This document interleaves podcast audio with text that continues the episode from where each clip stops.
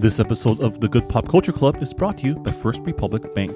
The world is changing and your needs are evolving. As your focus turns to what matters most to you and your community, First Republic remains committed to offering personalized financial solutions that fit your needs. From day one, you'll be connected with a dedicated banker who will serve as your primary point of contact throughout your relationship with the bank. They'll be there to listen to you, understand your values, and meet you on your financial journey. Your banker can offer solutions that support your goals at any stage, from setting up a personal checking account to refinancing household debt to buying a first home. As your needs evolve, you can call or email your banker at any time for the support you need. Because First Republic believes what matters to you matters most. Learn more at firstrepublic.com. That's firstrepublic.com. Member FDIC, Equal Housing Lender.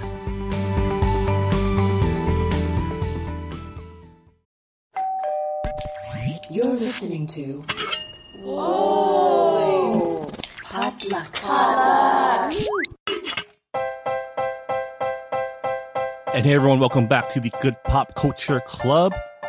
It is the middle of November. We are barreling right into the third week. Third is it week three of um, this limbo that we're in? It's just an eternal Tuesday, Marvin.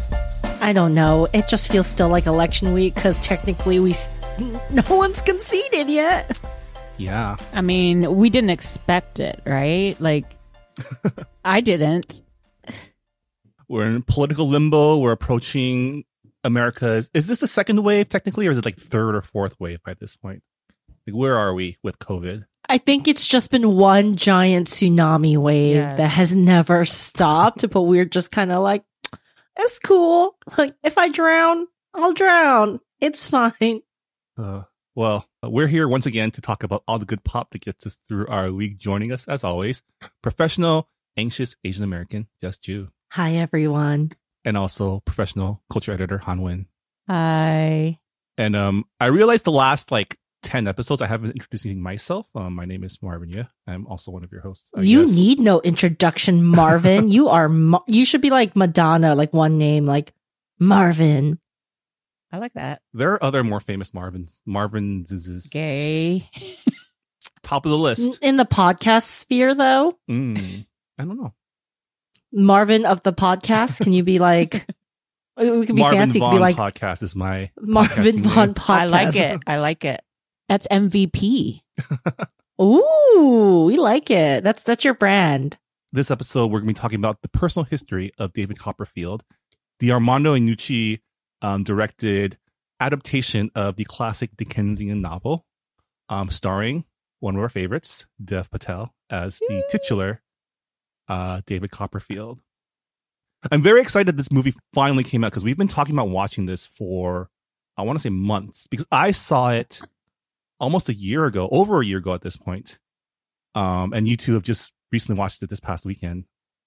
We get it, Marvin. You're cooler than us, okay? Um, but it was I was very you know, this is one of those movies where I really wish I could have watched it with friends and like Mhm. we could have squealed together. This there was I made an auditory gasp um, in this movie when little Dev Patel became big Dev Patel and I went, oh, and I was like, oh man, I, I know if I had been in a theater full of people, I would not have been the only one. and I miss that kind of like, you know, communal experience. We'll talk more about um, our experiences with the film after the break. But before we get to that, let's find out what pop culture has been getting us through our week. Uh, starting with, uh, starting with Han. What's popping? Okay. So I finally, for my birthday, I received an Apple TV. That is the d- device that, um, so, and the reason why I'm very excited about this is I am a Roku person and I still am devoted to my Roku. Um, and I use that still for my, all my main streaming. However, as a TV slash movie, um, reporter, I get a lot of my screeners on, um, a site called screeners.com. And this is like all of my screeners, like all of my Amazon screeners, all of my Hulu screeners, all of my, like from all these networks. And so either I just, I just have to watch it on my laptop or I would have to cast to my TV or use a really long HDMI cable. And I refuse to do that. However, there is one good thing you can do is if you have an Apple TV device, you can actually have it on your app. So now I have an Apple TV device. I can watch all my screeners on my TV um, instead of my laptop. So it feels more like fun versus work. Um, that also means I can also watch Apple TV Plus screeners on there. And that is what I did this m- most recent weekend. Um, I watched Dickinson and uh, I had already seen the first like four episodes as screeners when Apple TV Plus, the streaming service, uh, debuted last year. But I they didn't give us all the episodes um, until after the premiere, and then so I didn't watch them. So I finished up the season, and basically, Apple uh, Dickinson is a comedy series that takes the story of Emily Dickinson, the American poet, who was like a shut in, never got married, um, and wrote thousands and thousands and thousands of poems, um, a lot of them about death, and um, and just you know, kind of like died alone. She's she's just kind of known as this sort of like shadowy figure who did. I'm not gonna lie, Han. That sounds great right now. That Yeah. sounds like vibes. like I want to. I mean, I mean, I'm doing all that without the cool poetry part. Right. Oh, And so here's the thing though. It stars Hailee Steinfeld, who, you know, was in Edge of 17 and a bunch of other stuff. And it's so hipped up, um, and contemporized, even though it's still set in that period. So there's definitely slang that's contemporary. It's, uh, semi color conscious casting. Basically, all the main characters are going to be white, but all the other, you know, supporting characters can be, and there is an Well, Asian. Um, Hailee's Asian. We're gonna claim her. yeah. Oh, that's We're gonna you, claim you, her. You are correct. You are correct. I forgot about that. Um, and uh, and, and so, and and the soundtrack is amazing. Um, it's really just laugh out loud funny, but then also there are a few sneaky funny moments. Um, even though Jane, Jane Krakowski plays her mom, she's probably the least funny character, except if you want to think of it as dark humor, because there's a, um, it's very feminist because of course, you know, she's a writer, a female writer who didn't get published for real until after her death. Um, she struggles a lot with uh, her against her father, who's a politician who doesn't, you know, who supported her creativity until, of course, you know, he started running for office, and it's like, hey, I can't have you, you know, doing this in public because now, you know, that reflects badly on me. Oh, and it's really funny because there are contemporary sort of like cameos. So at one point, she is like upset with the uh, railroad tracks being um, coming through her yard because she doesn't want her favorite tree to be torn down. So she goes to see Henry David Thoreau because she read Walden and she's like, I need you to help me.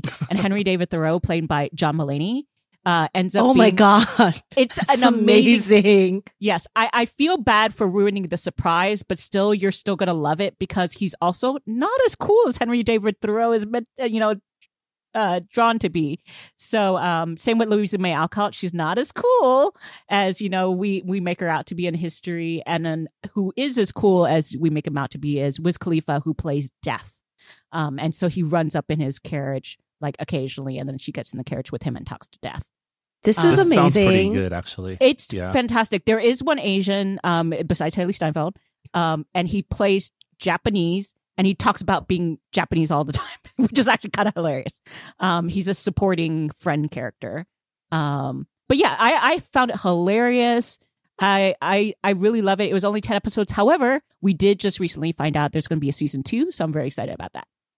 I was once told by an English teacher in high school that you could read every single Emily Dickinson poem to the tune of Gilligan's Island theme. And since that day, guess what I do every time I read an Emily Dickinson poem? uh, this is very correct. They they have a. Uh, she really loves her um dashes, her M dashes. So it definitely gives you some nice pauses. She capitalizes uh randomly, from what I can tell. Um, but she uh they also it's interesting because they have a device where they use some of her poems to kind of play out what is going on in the episode, but then they also have this like sort of like words on fire across the screen while she's like reciting it. Uh, so it's really cool. I don't know. I, I just really enjoyed it. I think you should check it out. Yeah. I definitely will. Oh my God. Oh, oh, oh, and I totally forgot. Uh, sort of leading into our um actual main topic, but uh, sort of on the side is uh because it's also contemporary with Charles Dickens. Um, some of the characters uh, are very excited to read the next chapter of Bleak House. And so it's kind of like their big uh, serialized television. So they're like, oh my God, don't tell me. And so they're yelling spoilers. And uh, Bleak House, just like uh, David Copperfield, was released in serial form. So I just thought that was a kind of a cool thing to think about. Yeah. So what's popping with you, Jess? I am not that classy. I've been watching more reality TV shows. So HBO Max dropped a new show this past week called Full Bloom. It is a flower making competition, not to be confused with the big flower fight, which is, I believe, on Netflix and is like a British co-production, like in the vein of a Great British Bake Off. But Full Bloom is a, um, it's an American competition, but like it's still like pretty nice, but you can tell it's an American competition because all the contestants are unnecessarily hot. like no pensioners here. Um, you know, they're like, you know, there's there's like they're just like all really hot. There's some Asian contestants or black contestants and like everyone's just like really hot and like kind of like gender fluid in their presentation. I'm like, I I'm kind of into this, you know? And like everyone wears cool hats. It's very LA and the flowers obviously beautiful. But the star of the show is maurice bloom one of the judges who is also the owner of bloom and plume the coffee shop slash forestry slash gallery in la echo park. And he also did all the flowers for beyonce's black is king. And he is so fun. He's kind of like the he's okay so he's like kind of like the critical judge but like he brings a lot of great energy. There's the a female judge named Eliza Cronin and she she cries a lot, so we we also love that. And there's like an older British gentleman who like did flowers for the royal family. So it's like a very like nice swath of like floralist florist personalities. And yeah, you can also tell it's an American because their like first challenge was this like very big project. It was a group project, but still it was a very big project, like on this ranch in Simi Valley. And I'm like, oh, this is like this would have been like the British show's finale, but like you starting off with episode one. So I'm very excited to, you know, follow this. I think they're releasing it week by week. So I can't binge, which is very upsetting because I have no self control and I like to watch everything at once. But yeah, I would highly recommend you check it out. Um, do you think that this kind of fulfills your need for, let's say, Great British Bake Off sort of weekly? Well, I mean, how how messy is Uh, how messy are the contestants? Like, are they drama? they're not or... messy. They're not messy. They're hot, but they're not messy. Um, they're they're all very talented because you know it's not fun. Usually, sometimes messiness comes from miscasting, like someone's not very good, and so you ca because you cast them for the drama, and that's kind of why I like the vein of these competition shows because they at the end of it they are casting people who are very skilled at the specific talent they're judging, and the drama comes from like will I be able to finish this like beautiful project? It's like Mm. artistic tension. It's not like people being mean to each other tension. And, you know, that's not fun to watch, but it's like, oh no, like the geraniums are like wilting in this heat. Oh no, like that's, that is doable. And at the end of the day, like everyone is like, it's still prettier than anything I could do, you know? And like, it's just very like, it's, it's like all for the creation of beauty, which we could all use a little more beauty in this world right now. Yeah, so it's like a combination, a perfect combination of competence porn and eye candy. yes, Jess. but but again, they're just ridiculously like cute, hot people. And I like had this whole revelation last night where I was like, man, the perfect life is if you are hot, kind, and dumb. Like if you can live in that intersection, like life would just be so lovely. Yes. Ignorance is bliss. Yes. I feel like I'm none of those three things. So hey, it's a hot, hard right? life, guys. Thank you. Thank you. But you know, like not like it's I'm like a I'm like a San Francisco hot. I'm not an LA hot. I'm like a Texas hot. like, yeah, I'm an anywhere but LA and New York hot. But you know, being in, you know, media adjacent, you're just like, oh cool, you're like a model. Okay. I'm like every time I have to take a picture next to Kelly Hu, who is like I Yeah. won't, you know, she's she's pretty honest about her age. She's very upfront about it. She's like over 50. And every time I have to take a picture next to Ms. Kelly Hu, who's also just the loveliest person, which is like not fair. Like you can't be that hot and like a Mhm. good person. I just feel like I'm meant to be like a publicist and just wear black and be on the side. Like you, you can just block me Freaking out. out about your Yeah. client I'm doing on the dumb other side of the the uh, stanchions. I'm not even on the red carpet. You're behind this. You're behind the step I'm and the- repeat. No, I'm the one like directing traffic. That's where I usually am at these red carpet. I'm the one checking people in, Marvin. Well, I've been on the red carpet as far as interviewing people, and so that's not glamorous either. but they make you like get dressed up, right? Because you If- have to if- if it's a technically, like, very on the fancy red red car- carpet. Yeah, if it's a very fancy red carpet like the Emmys or the Oscars, they require you to wear um, red carpet attire because the you can get caught on um, camera all the time. However, the lower ones, like just vibes, man. just a premiere of something. I've gotten around. Uh, I've gotten away with just wearing like normal stuff. This is why I like Sundance because you can just get away with just wearing You have to just, bundle like, up, whatever. It's because it's so cold. but you can still be stylish. I don't know. When, once you've trekked up like Main Street and it's been like slushy and you're just sweaty, you're like, I give up. This is still my dream. I haven't done Sundance yet, and I think I'm gonna have to wait at least a year before. But Marvin, what's popping with you? Huh. So, as we all know, Thanksgiving is coming up, and that also brings the annual um consumerist holiday we know as Black Friday slash Cyber Cyber Monday. So I've been looking at um I've been strategizing with my with my partner to try to figure out what we're going to do this year because usually our our tradition is to have Thanksgiving dinner, then go out to like the Cerritos Mall or something and like stock up on jeans for the rest of the year, right?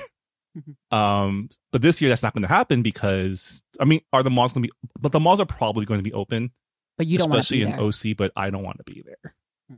But um, I've been looking at deals because I'm looking to upgrade my kitchen appliance setup. Um, and finally, I'm I'm deciding between getting either an air fryer or an Instapot. So I have thoughts about this. Uh, because I have certain regrets. Like number one regret is I didn't wait long enough until the Star Wars Instant Pot came out. Um, but uh, and there are various designs. Um, but it depends because if you get a regular Instant Pot, you can also buy the air fryer topper, which is a new a lid that converts it into an air fryer. So you kind of can use just have one footprint and have two devices in one. It really depends if that's what you want to do because um, the nice thing about that is all of your things that you put inside your instant pot for cooking you can still use for the air fryer. Um, that is something that I didn't have because my mom wanted me to buy an air fryer. I got a small one because I'm one person and I realized that it's very small and I don't have anything to that fit in there. And so I, I kind of regret having two devices now. Um, however, you know, I, since you are probably going to be cooking for more than one person, I don't think you'll ever like have too small of an air fryer. I assume you're going to get a decent sized one. Um, I do have to say, and this- I do have to say, both of those devices helped me out during the summer when it was super hot, and I could use those instead of my oven and, or stovetop. I am very anti Instapot. Oh, I'll come out of the gate, guns ablazing. I hate the Instapot. I refuse to own one. I know many people who have it, and I just think that there is, for me who like really likes to cook, there is nothing I think an Instabot can do better than any other device, like than the singular device, or like a pot, just a pot. I, I, I do I do in some ways agree that if you are a very normal cooker, then you there's like it took me a year and a half to open my instant pot because I didn't see the point, especially since I live alone. Um, I finally started using it because of the pandemic, and there are certain things I know it's helpful to do with it. Uh, but like it's for example, like when I was cooking duck, um, I I knew just once I said it that it would be like done, and I wouldn't have to think about it being cooked through and that type of stuff. So there are certain things like that, you know, when I want to make sure like uh, a stew is done, whatever. But I agree, like most of the time, it is faster even for me to just do it on my stovetop. Really? I am very pro air fryer though. I just got mine yesterday. I got a three core and it is wonderful. Um, I was, my boyfriend had one and I used it like every single day in Florida. The best thing about the air fryer, and I will like please put this on my gravestone. You can reheat pancakes and they taste better after you air fried them than they even do in the restaurant. And pancakes is one of the things that does not travel well. It's Wow. I, I do have to say the reheating properties for certain things is just so great because that I've definitely since I've gotten my air fryer bought a lot more um katsu uh chicken Oh. um and because I don't want to you know fire up my full oven just to reheat it and this one crisps up really nicely it also means that I finally gave in and got myself uh like base uh, a whole bag of tater tots um, oh my god, I bought tater tots too as my trial. and- yes, and chicken nuggets, and you can do both in there, and it's just like it's so fun to eat like this school food basically. And I fancied it up with like truffle ketchup, and then I eat it with chopsticks. So it's kind of like all the best things. Um, yeah, yes. I've I've consulted with several people, and the um, air fryer seems to be the most um seems to have the most utility out of the possible appliances to get. Um, I didn't realize it was so versatile. Yeah. Um I, I mean, I still use it for very basic things, but the bigger your air fryer, the more versatile it's gonna be. Mm. Um, cause I think they have air fryers that look like toaster ovens. And then that probably gives you more room. Oh. Um, mine is very small, so it's really only used for smaller things. But um, Don't get the ones that look like an air fryer. I like I I'm a big fan of like Oh, yeah. test kitchen and everything. So basically an air fryer an air fryer in like de facto works just as an oven. It's the same thing as if you heated your oven to a very Yeah. high temperature and baked things on a wire rack, but it's just so much faster contained and doesn't make a mess. And it doesn't, you know, it's much less energy. And it is like anything frozen. Don't even try to make fresh food. Mhm. Like don't get fancy with it and buy frozen shit Mhm. my cousin who is like the one who who spread the gospel of the air fryer to me she's like this is what i do i buy in bulk at wingstop and then i freeze the ones i Mhm. don't eat and i was just like you're so smart Mhm. please teach me your ways i was like the whole it's a whole new world Yeah, I think the reason why my mom got it for me uh, was because she gave me a wings recipe, and she's like, "For your air fryer," I'm like, "I don't have one." And then a check came in the mail, like snail mail, because that's my mom. Um, but and I was like, you know, I can afford my own air fryer, but thanks, mom. Um, but I I still plan on doing this. I just haven't yet. Is make a bunch of egg rolls. Um, and, oh my god then freeze them and then I can have egg rolls anytime I want because that's something I miss. It's usually when I um travel home to Texas, I cook with my mom and my aunt and usually that requires like, you know, a lot of assembly. So egg rolls is something we do a lot because they know that I can like pack it back with me and I smuggle in my luggage. Um but yeah, I Yeah. I wasn't able to do it this year.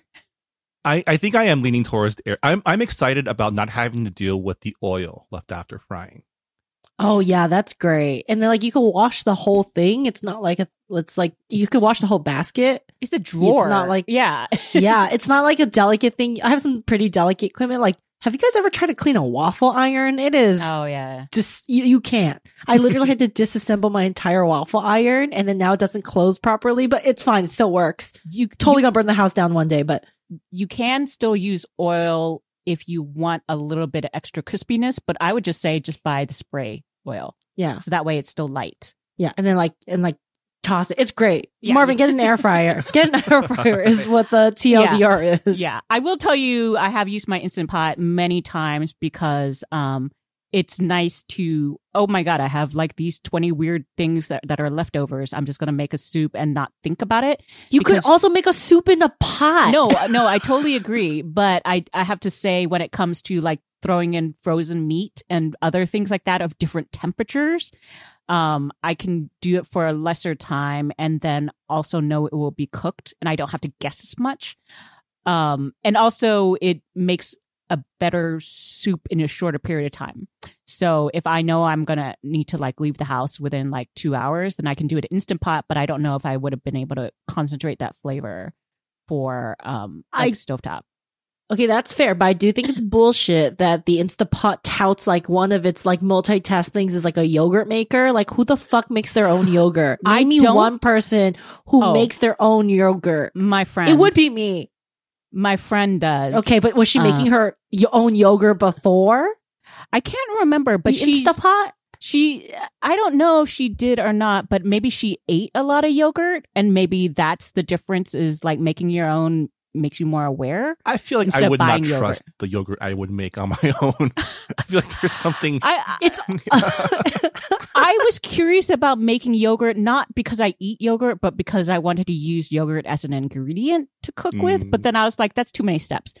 Guess what you can buy in the store for a dollar a pack, or even less if you buy the big cans. Yeah. Uh, Well, I noticed I never finished yogurt when I bought the big one, and then I didn't like the small ones either. So I just don't eat that much yogurt. Um, but I have done the egg cups um in my instant pot, and so that's fun um to do. Again, you can do it just in your oven if you want to bake them instead of steam them. I would want to try, um, and you can do this in your rice cooker, but you can make one of those Japanese cakes in your instant pot because it's a steamer basically. So I thought I would try that in there because it's bigger than my rice cooker.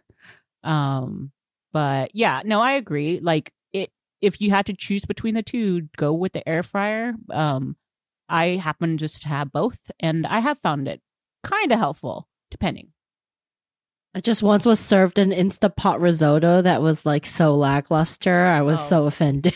Yeah, you you it's have not to real risotto. you have to make your choice about like which thing you're going to use for the texture you want. All right, it's decided. I'm looking this Black Friday. I'm looking for an air fryer. I will keep an eye out for you, Marvin, as well. Thank you should have told, we should have had this conversation 24 hours ago because legitimately Target was having like this mega sale on air fryers yesterday. I missed out. I chose mine by color. All right. Well, that's what's popping. Uh, when we come back, we're talking all about the new Dev Patel movie, uh, The Personal History of David Copperfield. Stick around.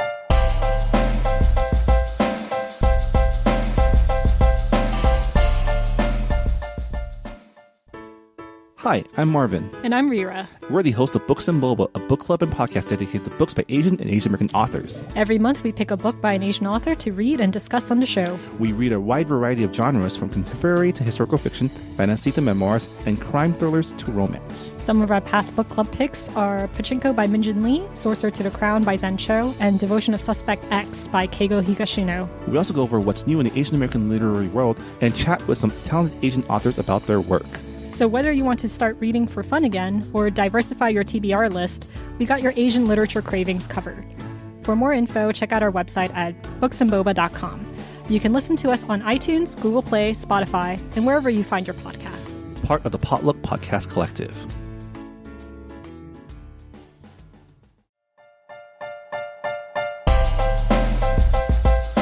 And welcome back to the Good Pop Culture Club. Um, this past week, the movie that we've been waiting to talk about for the last year has finally come out, um, streaming everywhere. It was in theaters earlier last month, I want to say. Um, but the film is The Personal History of David Copperfield, um, directed by Armando Iannucci, um, starring a murderous row of brilliant British actors of all colors, um, and starring the one and only Dev Patel. Han, Jess, what did you think about this film? I love him. I love him so much.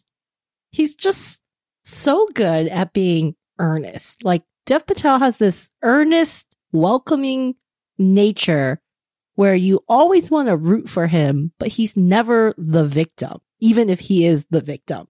So it's a very like lovely like energy to root for, right? And I think that's kind of his the roles he's been taking, right? Like so, you know, between like Slumdog, his big ones were like Slumdog, Lion, um, you know, like Mm. just characters who have had like the shit of the world thrown at them, but has like innate goodness, has kept up that persistence and optimism and like uses their wits, charm, and like to get out of the situation. So like that is he's this is a perfect role for him. I totally understand why um how do you say Inuchi like cast him for this. He is 100p 100p correct. I think what was great about this film is you, you have all these characters like like Dev Patel, like Benedict Wong, um, playing characters that they normally, or even like maybe five years ago, wouldn't have been able to play at all because of um the um I guess you would call this color conscious casting or color color blind casting. This is color color blind, right? Is Um, I mean, you can go either way. I think the reason why we say conscious these days is because they consciously made sure that it actually does reflect uh, a wide swath versus in the past when they said color blind, it was still almost like an excuse for um, them still using, Yeah. you know, the white actors. And I'm sure it's you know also ableist language, so apologies for that. But yeah, like you have like in this story, you have like Dev Patel playing David Copperfield, which is the I guess is he supposed to be Dickens in this story? Like so yeah so dickens when he wrote david copperfield um he it is slightly autobiographical for certain um or at least many of the things in his life inspired what some of the characters went through so he this is the story that's like the dearest to his heart um for sure and a lot of people you know th- there's it's very clear like the things that are inspired by his own life for example Micawber in uh debtor's prison um and things like that so for sure yeah yeah, personally, I've never read a Dickens anything. I've seen Christmas Carol adapted a few times, but I've never read a Dickens, so I don't actually know what his prose sounds like or how his how his stories go. I mean, this, yeah. It's very long winded. he was paid by the word. So, you know, when when Hanh was talking about the whole Bleecker Street, I was like, yeah, like he's serial he was so serial he was serialized so you know a chapter would come out each week in whatever publication and he got paid by the word and you can tell uh, you never read like tale of two cities or um, Great No. Expectations.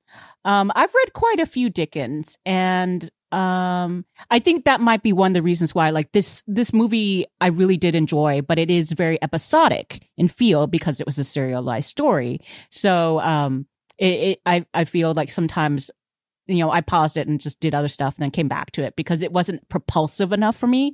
However, something that is very much a trademark of Dickens is the uh, the names that are very um fun to listen to but often also very descriptive of the person.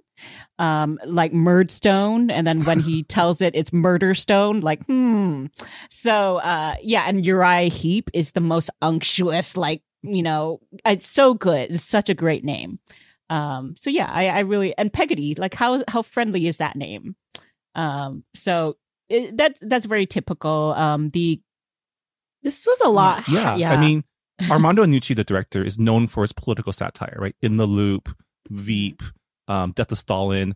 I was actually taken by surprise. Like, so I came into this movie. I watched this at TIFF last year at the Prince of Wales Theater. So giant like auditorium, and I don't know what I was expecting, but I wasn't expecting something that was so like wholesome, you know, coming from mm, Armando because he's known for his sharp wit. Yeah it wasn't as sharp, but it was still very like I mean, it, it.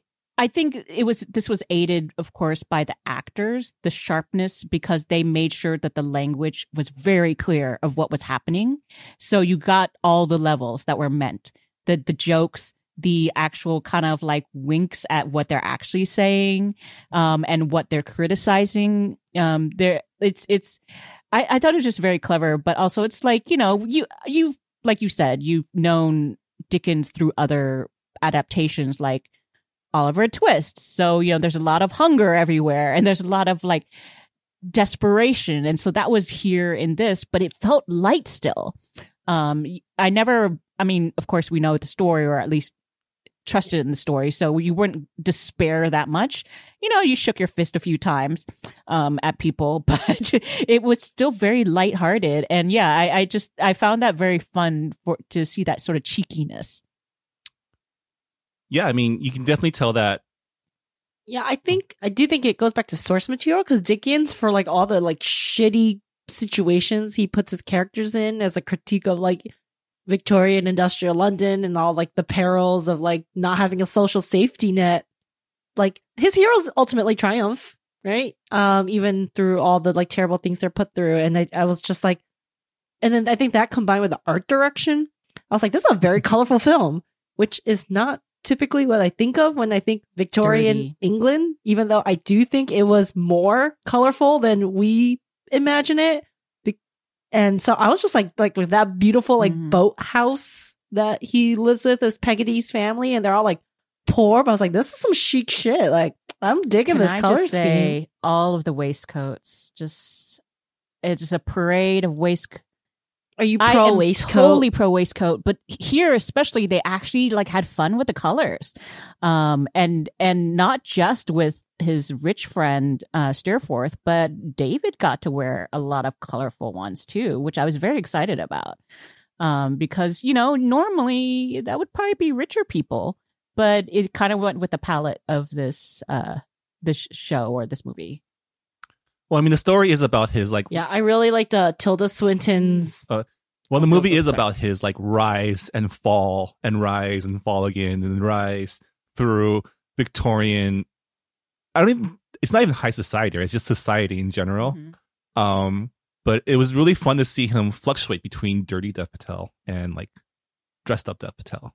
Jess, do you have a preference? Oh, I'll take dirty Dev Patel any day. He's just kind he's a man who just like needs a little dirt, need, needs a little beard, you know, like a little little like flowy, scraggly hair. Um I mean, but they're both good, but if I had to choose, I would I would take dirty Dev Patel any day into my room, my heart. As long as he has a waistcoat, I don't care. Dirty, clean, whatever. Um, okay, Hanh. So if if in 2021 the waistcoat for men's fashion came back, are you still pro oh, waistcoat? totally. That the thing is, especially if they took it seriously, um, I'm forever sad that my three piece men's suit that I used to be able to wear, but now I'm too fat for, and eventually I gave it away. Um, it- I no longer have because I used to wear it with just the waistcoat. Um, sometimes a shirt underneath and then the pants matching and it was gray pinstripe. It was so great. I Oh, loved wow. it so much. Um and so i kind of miss that sort of smart tailoring but with less of a uh stuffy jacket feel. Um and uh hey and little david also wore i, I have to say I, I think i see two names here on imdb who played little david copperfield but i have to very much like shake the hand of the middle one who i thought was fantastic. Um very funny. And there are times where he like would mock or or or mimic the language of the uh the dialect of the other characters and it was so good. So good. But yes he also wore a waistcoat. I remember um just basking in the fact that like Benedict Wong got to play like just this over the top like caricature. Yeah, I love his comedic turn here. I mean, we've seen him do so much, and of course, he can do anything, but it's just such a bright, funny performance, um, even as a supporting character. And I think I was making this point before, but is uh, it's uh, one of the benefits I think of color conscious casting, especially when it comes to these period dramas or comedies or whatever period pieces, is that a lot of times I these names kind of blur together for me. And so before this, I probably would have forgotten like Micawber versus Wickfield versus, you know, all these other people. And here, there's no way I would like mix up um, uh, Peter Capaldi's Micawber, uh, the impecunious um, guy who plays, you know, the accordion with Wickfield, who, you know, runs a, I don't know, a, a state firm or something, and then is also very fond of the tipple. So yeah, I it's just like it, visually, it was just so great. Um, and and I, he just seems so happy playing it. Yeah, and I think Yeah, Benedict Wong has like good comedic chops. Um, I know him from the as like the necromancer Right, from he was What in Do in the. Shadows. He has like a cameo as it's so good. Um, and uh, it's surprising a lot of these people who I used to more usually see as serious actors, they're all very, very funny and very charming and very warm. It's you know Peter Capaldi to me is going to be the grumpy eleventh Doctor, and uh, sorry, not eleventh, the twelfth. Technically Yeah, yeah, yeah. it's a whole thing about the secret doctor that no one knew about but uh, but i mean it's it's yeah so like to to see him kind of playing like this like more spry, friendly, um, gentleman who like is like very worried ab- and rightfully worried about going to debtor's prison, but also like once it happened is like kind of chill about it. Yeah. I mean, you have Tilda Swinton playing. it's great. just- you have Tilda Swinton play, like flexing her comedic chops as well. Oh, but we knew. Yeah, it's very kind of similar to her um Snowpiercer role. I felt that kind of like eccentric. Um, we do we ever figure out like what's her deal? Like, why does she hate the donkey so much? I, I mean, was that a thing in the Dickens novel? Yes, it was. And and I don't remember if it was explained. It was so long ago since I read it. But I mean, it's a it's a long novel because of serialized, so I'm sure there's a lot of shorthand that we don't get in the movie that might have been explained. But also most people were kind of, you know, eccentric in the books. So, yeah, not a lot of backstory. I know some people will probably complain that it's not historically accurate or whatever, but I really enjoyed the color consciousness of like they didn't even try to make it make sense. You know, you have a black woman who's the stern matriarch, uh, whose son is like a white guy. Um, you have like Benedict Wong's daughter is Agnes, who's played by um Rosalind Eleazar. She's in Yeah. um Har- Harlots, which I also recommend. It's also, the, although that one they historically do cast it color consciously, um, but it makes Yeah. sense there.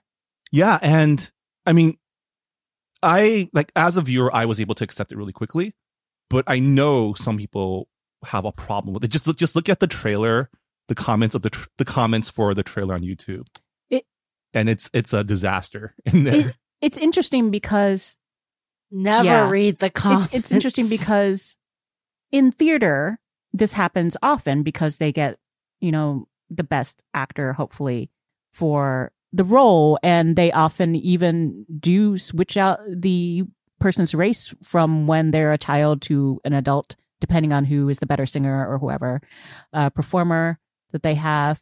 This doesn't always happen. Like of course the theater is also still predominantly white but of course especially like local productions you definitely see it mixing all the time. Um and it's something that i've i've heard a criticism for when it comes to the screen. And so i think when people are casting for the screen they've tried to keep it you know white and they never thought even about breaking that rule until more like recently last you know besides Cinderella, of course, with Brandy. Um, but you know, it, it, so yeah, I'm very happy that things like The Great and Dickinson and this are making this happen. This one especially, like you were saying, even um, relatives aren't necessarily cast for a logical, you know, um, yeah, uh, reasoning. yeah, and I mean, I I don't think like yeah, and it honestly wasn't that confusing in my opinion, right? No, I agree with Hanh. I think it's I was actually more clear. Like, yes, like if you're gonna cast a bunch of like random like old white men of a certain age, and they're not like Hugh Laurie or Peter Capaldi, I was like, oh wait, where is he now? And you know, I also speak as someone nestled at the teat of the color conscious casted Cinderella musical, which is like to this day my favorite movie ever made, like on any medium. It's just like, you know what? We've believed so much other dumb shit in movies, okay? Okay, so get over it, you racist bastards, and just watch the film and enjoy the talented people on screen. uh it was interesting because when we were talking about cinderella like i can always bring up my old roommate who is now a conservative judge in texas. And um and when brand uh brandy's cinderella i'm gonna call it brandy's cinderella came out i remember her complaining and was like well why do we have a, have to always have a black version of something? And i just looked at her i was like first of all it's not all black there's an asian as the prince uh there's jason alexander but then also I was like, also why not? I was like, we have all these white versions of things, and then she just shut up. But it's it's like it like she'll say something like that to me, and like yeah, I I don't know what she was thinking, but it was I was also she complained about well, you're the The- person of color friend, so you're supposed to, you know. this was this was early early on when I lived in LA, and she was my uh college roommate, and we both moved here together. I did not know about her leanings until later. Um, and then uh, we never talked politics when we were in college. And then um, she also complained about an Annie, the version of Annie that had Audra McDonald cast in it, and she was upset with that because she was like, "That would never happen. She wouldn't get together with Daddy Warbucks, who's white." She's like, and I was just like, "Are you fucking kidding me?" And that's when I also just told her about, you know, in the theater, you cast whoever's best, and no one complained. So Yeah, I remember at the TIFF screening I went to, it was the um, world premiere of David Copperfield, and during the Q and A, someone actually stood up and asked the question about, um, I, I I forget how it was phrased, but he was questioning their choice of like casting a black woman as the mother of a white man and whether or not they were worried about it confusing audiences and like not being accurate. And I remember Hugh Laurie answered with like, why the fuck would you ask that question? I love him. He at this point gives no fucks, and the older you are, I, the more I look forward to everyone being like that. Um, I have to say, whenever I do any press tour, and that now includes all our virtual press tours, it's always like a countdown to see which old person asked the most obvious stupid question first. and that would definitely be one of them. So it's like, which old man is going to ask the sexist question? Which, you know, old lady is going to ask a sexist question often too. Um, or, or, or a question about race. Um, it's, it's, and, and it's funny because they're the ones who actually they give no fucks. And so they're asking the questions the most. A lot of times the younger people it's not that they don't want to ask questions but they're usually uh, saving it for a one-on-one. So we're there in the main ballroom or virtual ballroom and listening to all these crazy you know questions and we're feeling horrible because you know we try to block them but at the same time we don't want to use up our good questions and have them have access to our answers. So it's a weird thing when yeah Are they uh, all journalists? These are like all these are journalists, journalists. asking the yeah, dumbass these are questions. all journalists, and most of the time we try. Uh, so I'm talking usually about like the Television Critics Association, and the problem is is that a lot of times these events that we hold, uh, Television Critics Association members are ranging in age from let's say decrepit to um young and so and a lot of them you know prints like i remember the person who kept using a not even a micro cassette recorder but a full on regular size cassette recorder. Another person who uh used shorthand. Um and uh there are a lot of gray hairs. There's a lot of canes. Uh there's some walkers in the room sometimes. Um and and but at the same time like as embarrassing sometimes that is uh oh also there are people who are not accredited members who get accepted by networks to attend these things. And so sometimes they ask the really dumb questions like what's your health care regime? Um because they're working for some like freelance thingy whatever. But uh as I, I i still have to say i appreciate some of those questions because it really shows why certain things are needed. Um, and so as long as you have a question that balances it out, you know, it's kind of like the whole thing when it came to fresh off the boat, the first question being about chopsticks. Highly embarrassing, but showed exactly why we need this, you know, the show. Oh, you're much more diplomatic than I, I- would be. But it's a good I thing I'm have not to a laugh journalist. after a while or I cry. it's the best when someone asks a question and you know I'm usually sitting amongst the people of color and we look around like what what the hell just happened. Oh yeah. Well, it's like it's there's difference. Like the thing is, these are journalists, right? They should, in theory, know a little better. Um, the Wild West is when you just have like Oh, general. Q and A, and there's always a older white person, man or woman, who um wants to either ask a dumb question or make it about themselves. And it is one of my greatest joys when I moderate is to just shut that Thank shit Thank you for down. doing that because that's my other issue is a lot of moderators don't use their powers correctly. Um, and sometimes they even make it about themselves. So- Oh, I mean, if you have something to add, yes. But like, I remember I was talking to someone um, who was like nervous about moderating, and I was like, "Look, let me tell you a secret. It's really easy. When you're good at moderating, you don't talk, yeah. right? Like you you let the other Yeah. people talk. This is also why. Oh, I, I'm, I'm gonna get so much shit for this. You should never ask an actor to moderate because One they will talk hundred so much and make Oh, it okay. about themselves. 100%. Very Oh rarely have I seen an actor do a good job um, because they're also just being friendly. and a lot of their questions aren't necessarily good. Um, and they don't necessarily give time because I do, as a moderator, sometimes try to shift it so that way other people have a chance to talk. But the one of the worst, and I'm not going to mention who the actor or actress is, even though I love them, was a horrible moderator to the point that I was slacking my friends during the whole thing, just making jokes. Um, Ooh, we could talk about this offline because I also have names So to name. I, Yeah. I agree. Yeah. I mean, I guess bringing it back to David Copperfield, I'm kind of sad that we didn't get a big premiere for this in theaters. Um, like COVID ruined because this this would have been the year of Dev Patel because we had we had David Copperfield Oh. coming out that was supposed to come out in the spring, and then we also had the Green Knight, which is the um like the Arthurian legend of Sir Gawain, um, starring Dev Patel and like Mm. and it's allegedly like Yeah. pretty gay.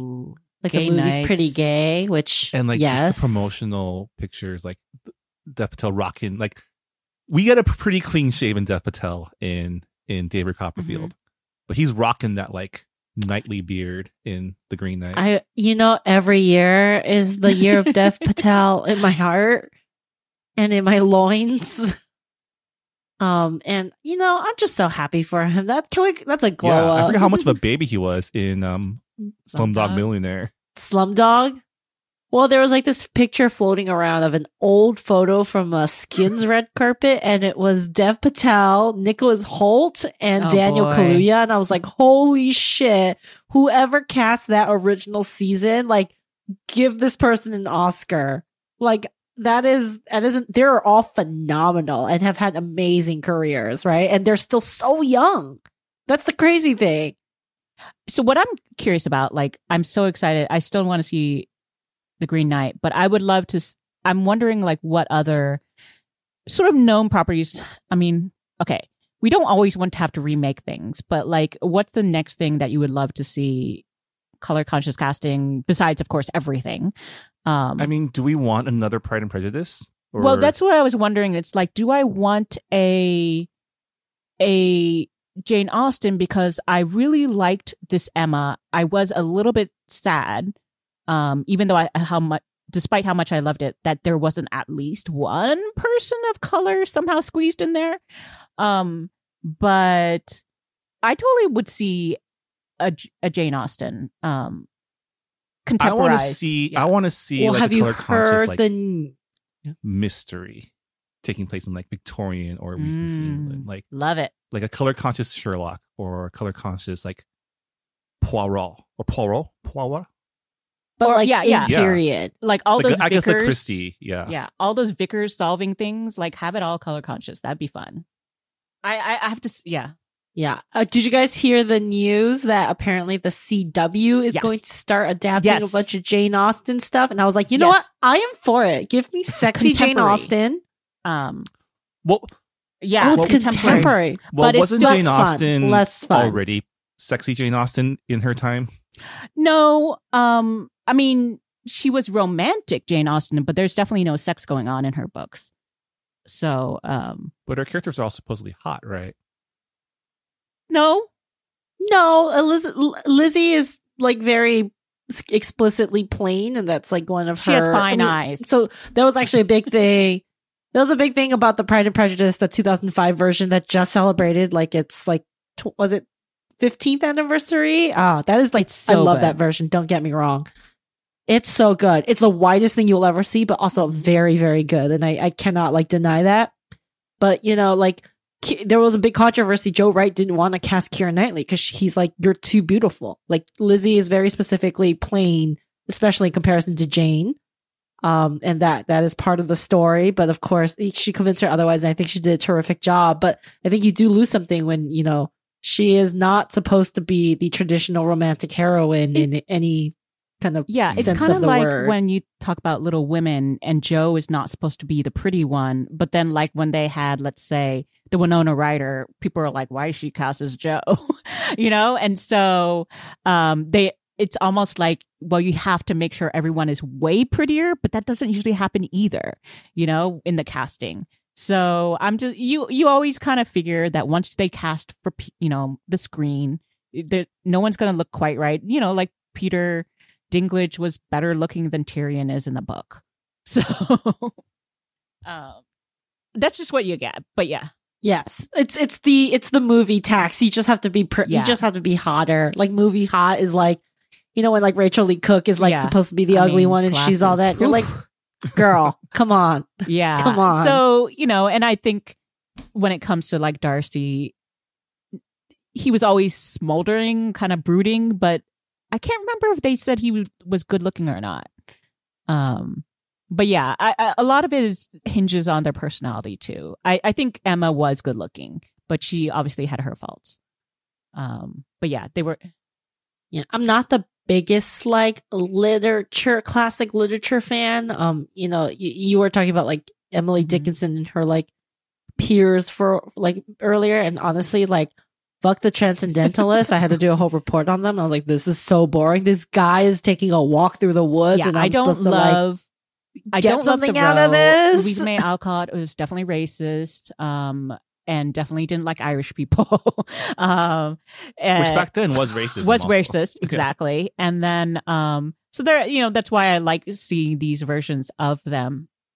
I Uh, mean, yes, they're all like obviously like problematic, but I will say if anyone can make, uh, there's this book I hate so much. Like I had to read it in in school, and it was the worst book I've ever read. It's called The Mayor of Casterbridge, and if someone could make this a sexy multiracial version, period, but period, it's mm-hmm. in America though, but period, like accurate version of the mayor of Casterbridge and get me to care, I will give that man. I have no power or authority to do this. I will give that man or woman an I've Oscar. read a lot of Thomas Hardy in my day, and that was definitely one of them, even though I don't remember it at all. But most of his stuff is pretty damn depressing. I think Tessa of the D'Urbervilles is probably the worst one. Um, uh, about a fallen woman.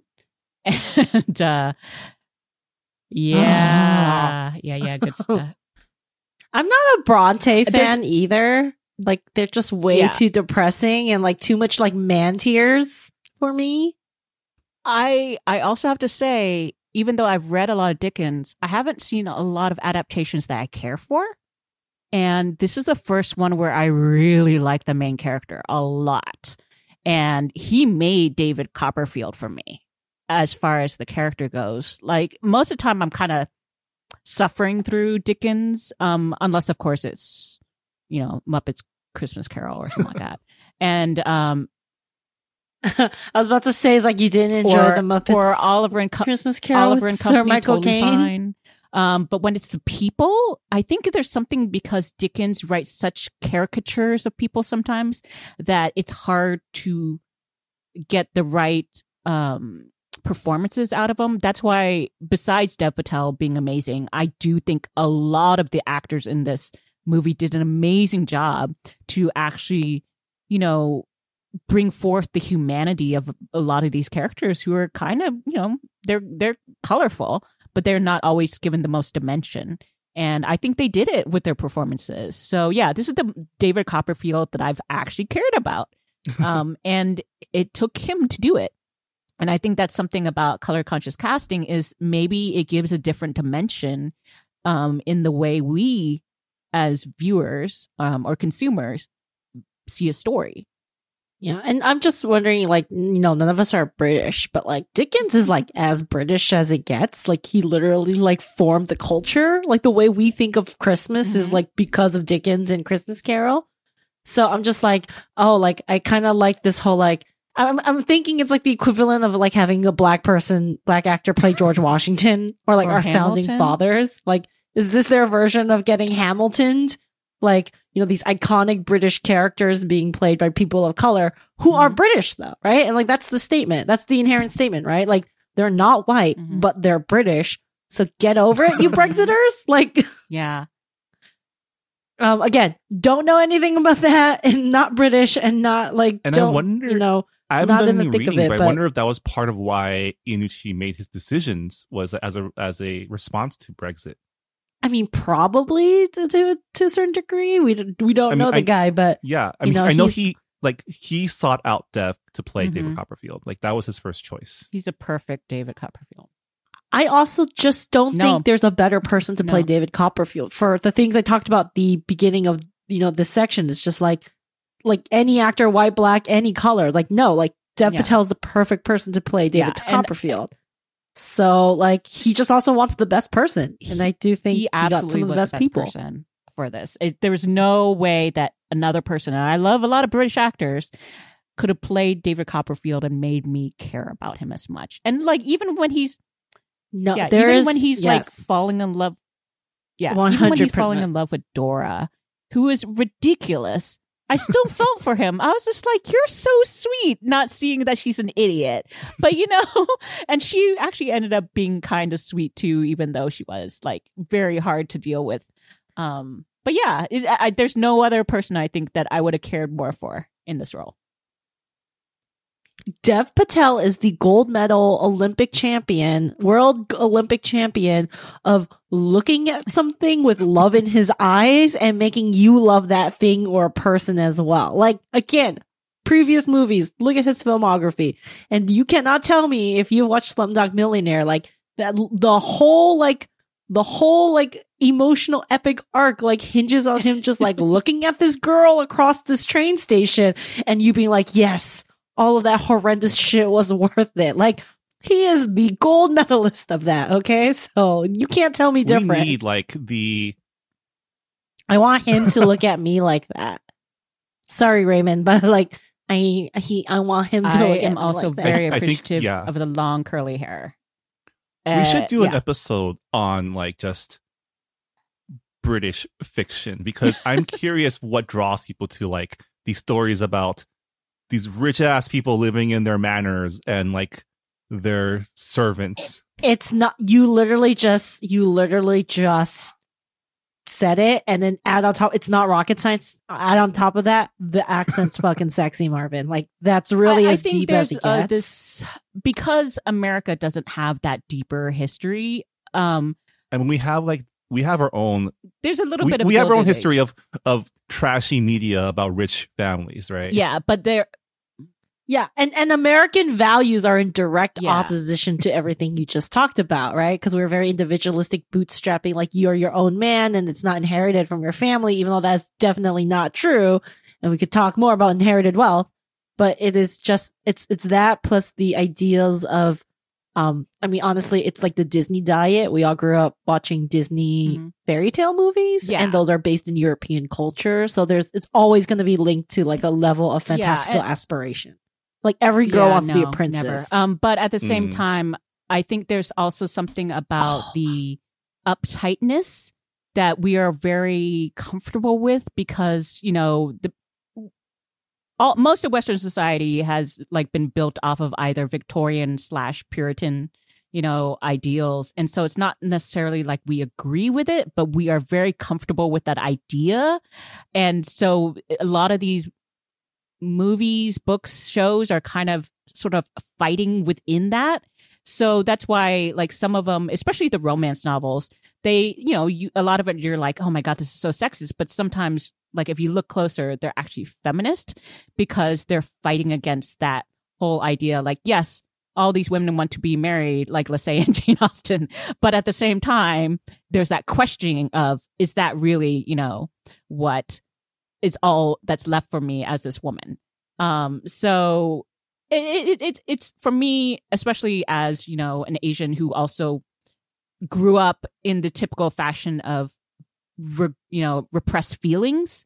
A lot of the Jane Austenness of it makes sense to me because it's like, yeah, you might like him, but you're just gonna like act like you hate him because you can't ex- you can't deal with the emotions of this, or you know, uh, but that was part of it for me. But of course, a lot of it is because this is we are used to Western pop culture. Like, where are all the like when we Yeah. talk about like Asian period stuff, they're usually like what kung fu films, um, and stuff like that. So the it's a different feel, and I and I would There's love quite a lot of Asian historical dramas about court intrigue in Yes. like and those are the Empire's court. Emperor's court. Yeah, and those are crazy. I would love to see more. You know, I, I that's why I think I like the contemporary. No, contemporary. I like the period dramas in set in Asia, but made more contemporarily because I think there's a little bit more even handedness about the portrayals, um, and less romanticizing perhaps. Um, but yeah, there's some like some crazy shit. But yeah, what I grew up on was definitely more British stuff, of course. Um, there was something about like the the backstabbing and court intrigue in Asian stuff that like I don't like actually court intrigue that much. so I didn't watch the Tudors. I didn't watch whatever. like I like the more like remains of the day repression type of stuff. Um and and uh and comedy of manners, uh British mysteries, that type of stuff. I just like the bubbling sexual tension of like Regency because it's it's the will they won't they, which is always the best part.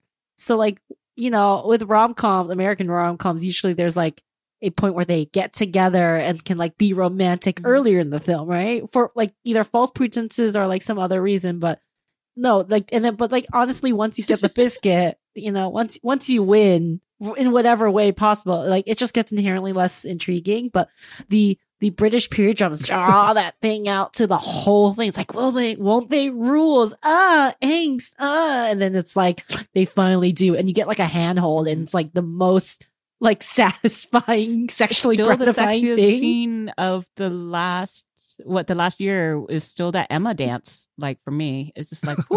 I, I I haven't rewatched. Yeah, Oh, yeah. dancing. where they barely they don't they don't quite touch. Yeah. Oh, people do not give enough credit.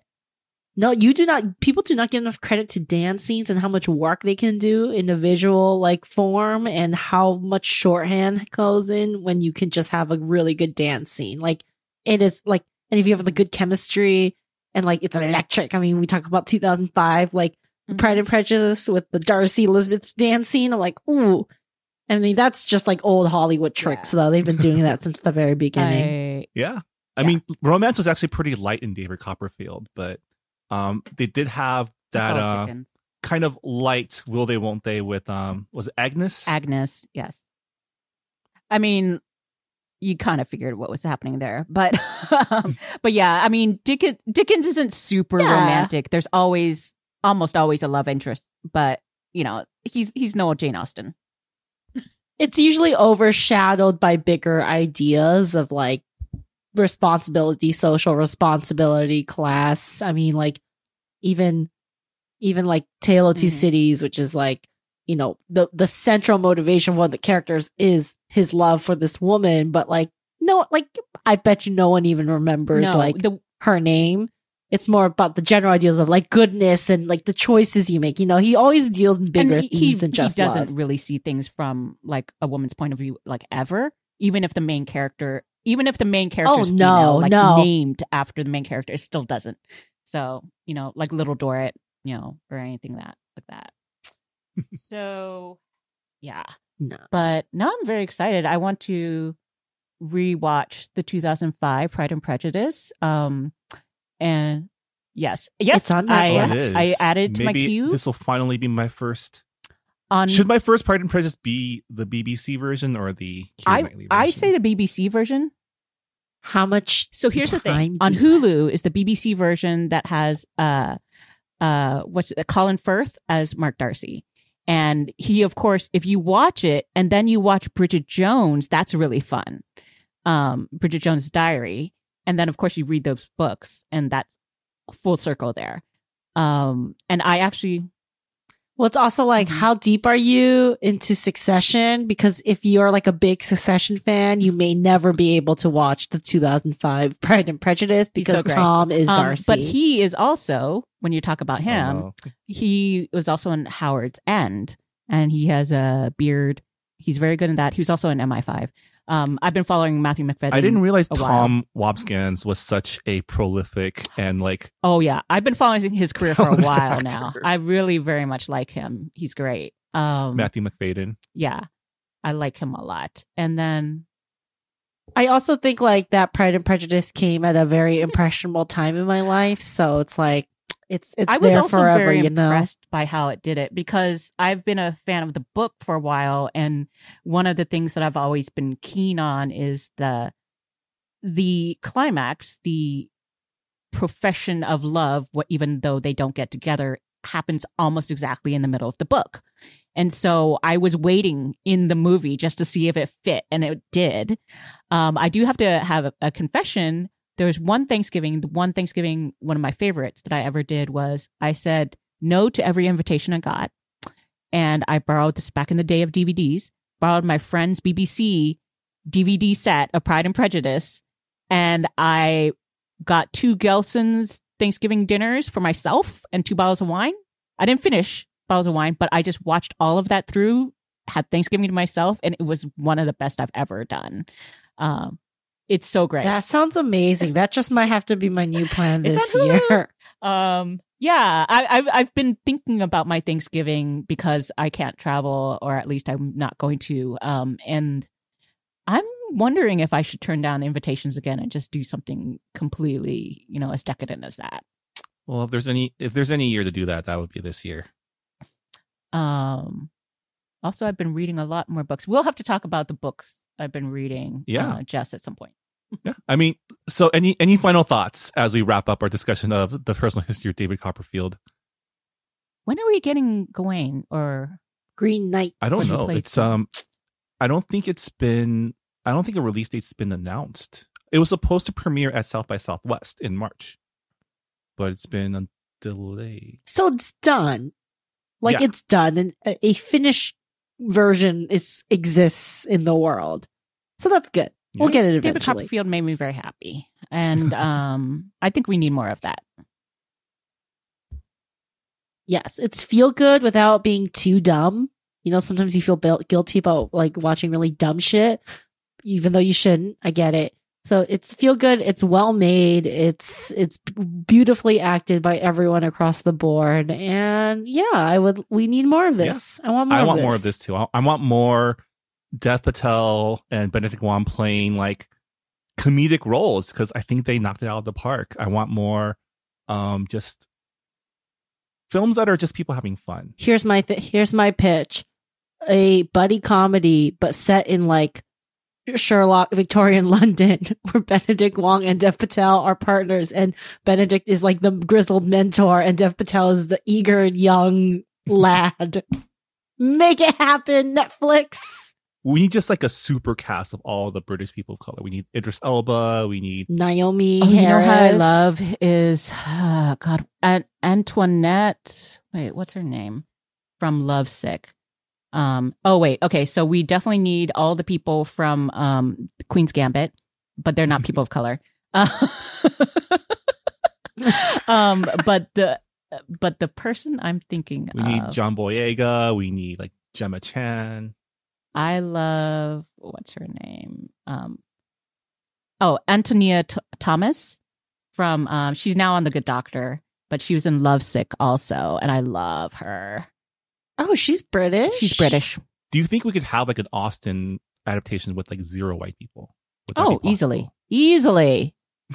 Oh, they should. I mean, Make because it also when you think about it, like even in a dancing, especially in a dancing, but like she doesn't have a huge cast of characters, so um, I I think it would be maybe more challenge challenging for let's say a Bridgerton, um, but they do a really good job. Uh, I can't wait till you guys see that. Have you started reading those yet, Jess? I have not, but I will. It's um I'll probably do it during Thanksgiving break when I'm holed up. And it'll get really awkward because when you're reading like ro- saucy romance novels and then your mom just walks I- in and you're just like, Yeah, Well, I do have to say vibe. that they are not maybe quite as racy as Lisa Kleypas's. oh no. Okay. Yeah, yeah, okay. just- warned. Warned. I mean, Noted. there's still sex, but it's So- not. Yeah. It's just always so funny because I Yeah, read how Lisa Kleypas. Like I pick up her paperbacks Mm. when I travel, like do a lot of international traveling because like they're light, they're pretty. Like it's a plane ride for me, and I usually just leave the book somewhere. But it's like the most awkward thing to be like super Uh, horny on an airplane, to be like super horny on like a hotel room when you're sharing it with your like family, and you're just like, well, this is weird. The airplane is really tough because that's when I read the kiss quotient, and I was just like, "Holy fuck!" Like, I also read the kiss Yes. quotient on an airplane. I was like, yeah, well, this was is awkward. very awkward. And I was like, okay, noted. I need to do more of the kissing books versus like hardcore like sex books. Um, but yeah, so I was like, I will not read Helen Hoang on an airplane in the future. Anyway, Uh, well, that went yeah. into an interesting direction. Well, um, if you're if any of our conversations has made you interested in watching this brilliant film, uh, check it out. The Personal History of David Copperfield is um streaming now. And on that note, uh, that'll do it for this episode of Good Pop. Jess Han, thanks again for joining me to talk about the personal history of David Copperfield and all the good pop that gets us through our week. Um, if people want to follow you on social media, where can they go? I am on Twitter at Just Jude Tweets. and I am at Anonymous. You can find me at Marvin Yueh. You can find the show at Good Pop Club and check out the rest of our episodes at goodpop.club. We're a proud member of the Potluck Podcast Collective. Check out our lineup of Asian hosted podcasts by going to the website podcastpotluck.com. Thanks for listening, and we'll see you all next time on Good Pop. Bye, everyone. Bye. Hey